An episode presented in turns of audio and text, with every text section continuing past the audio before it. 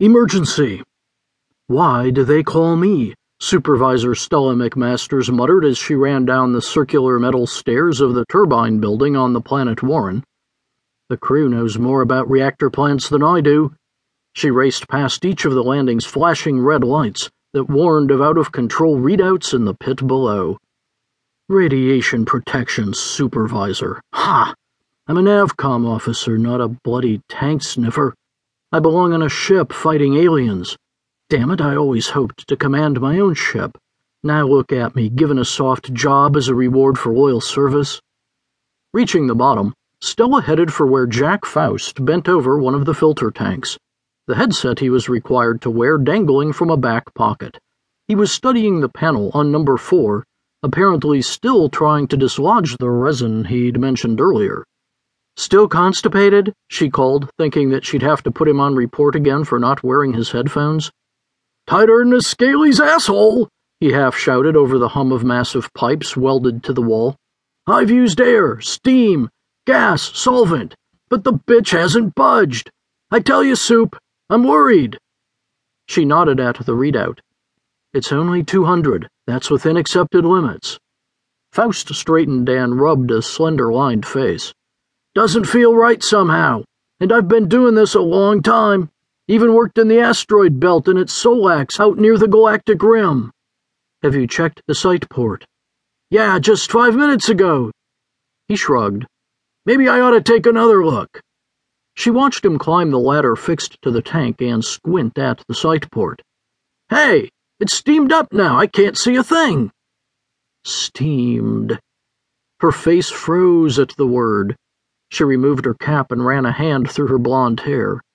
What had she read recently about a blocked filter tank whose temperature registered normal? A dull cough echoed through the pipe overhead. She raised her hand. Jack, get down! He turned on the ladder and looked down at her. What? More sounds thrummed through the conduit. This time, he heard it. She saw his mouth open. Get down, she shouted. It's.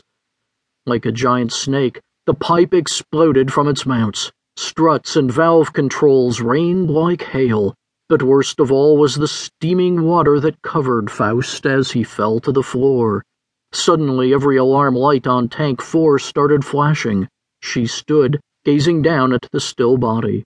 In just seconds, it had been transformed into something she didn't recognize. Searing water sprinkled her side, licking her boot heels.